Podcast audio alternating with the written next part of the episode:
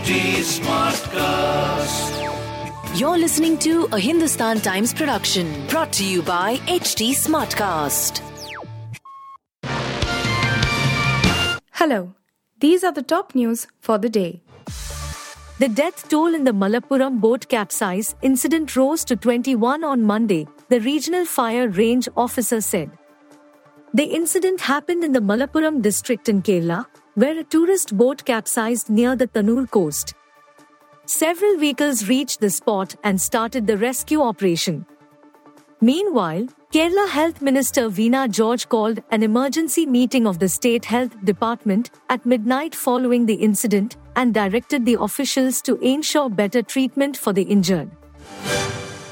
BJP leader Vasundhara Raje on Sunday night hit out at Rajasthan Chief Minister Ashok Gehlot over his claim that she saved his Congress government from toppling in 2020, saying that Gehlot's statement is a conspiracy.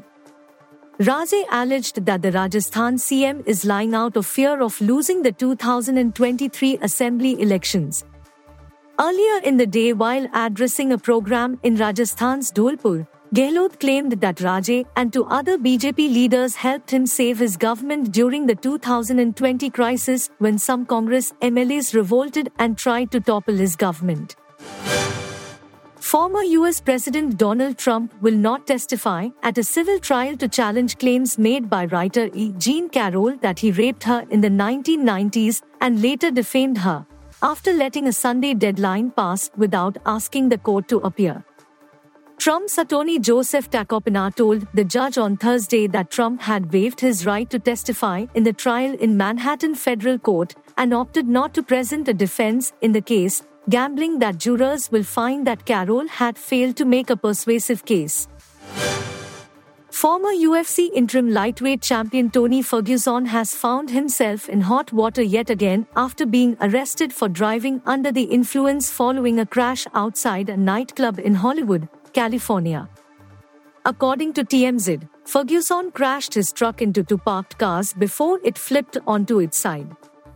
He was arrested after allegedly refusing a field sobriety test and was described as very uncooperative at the scene, although he was reportedly uninjured.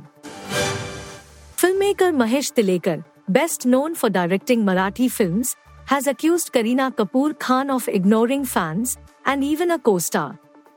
He cited an incident from eight years ago when he was traveling with his Marathi troupe and saw Kareena at the airport.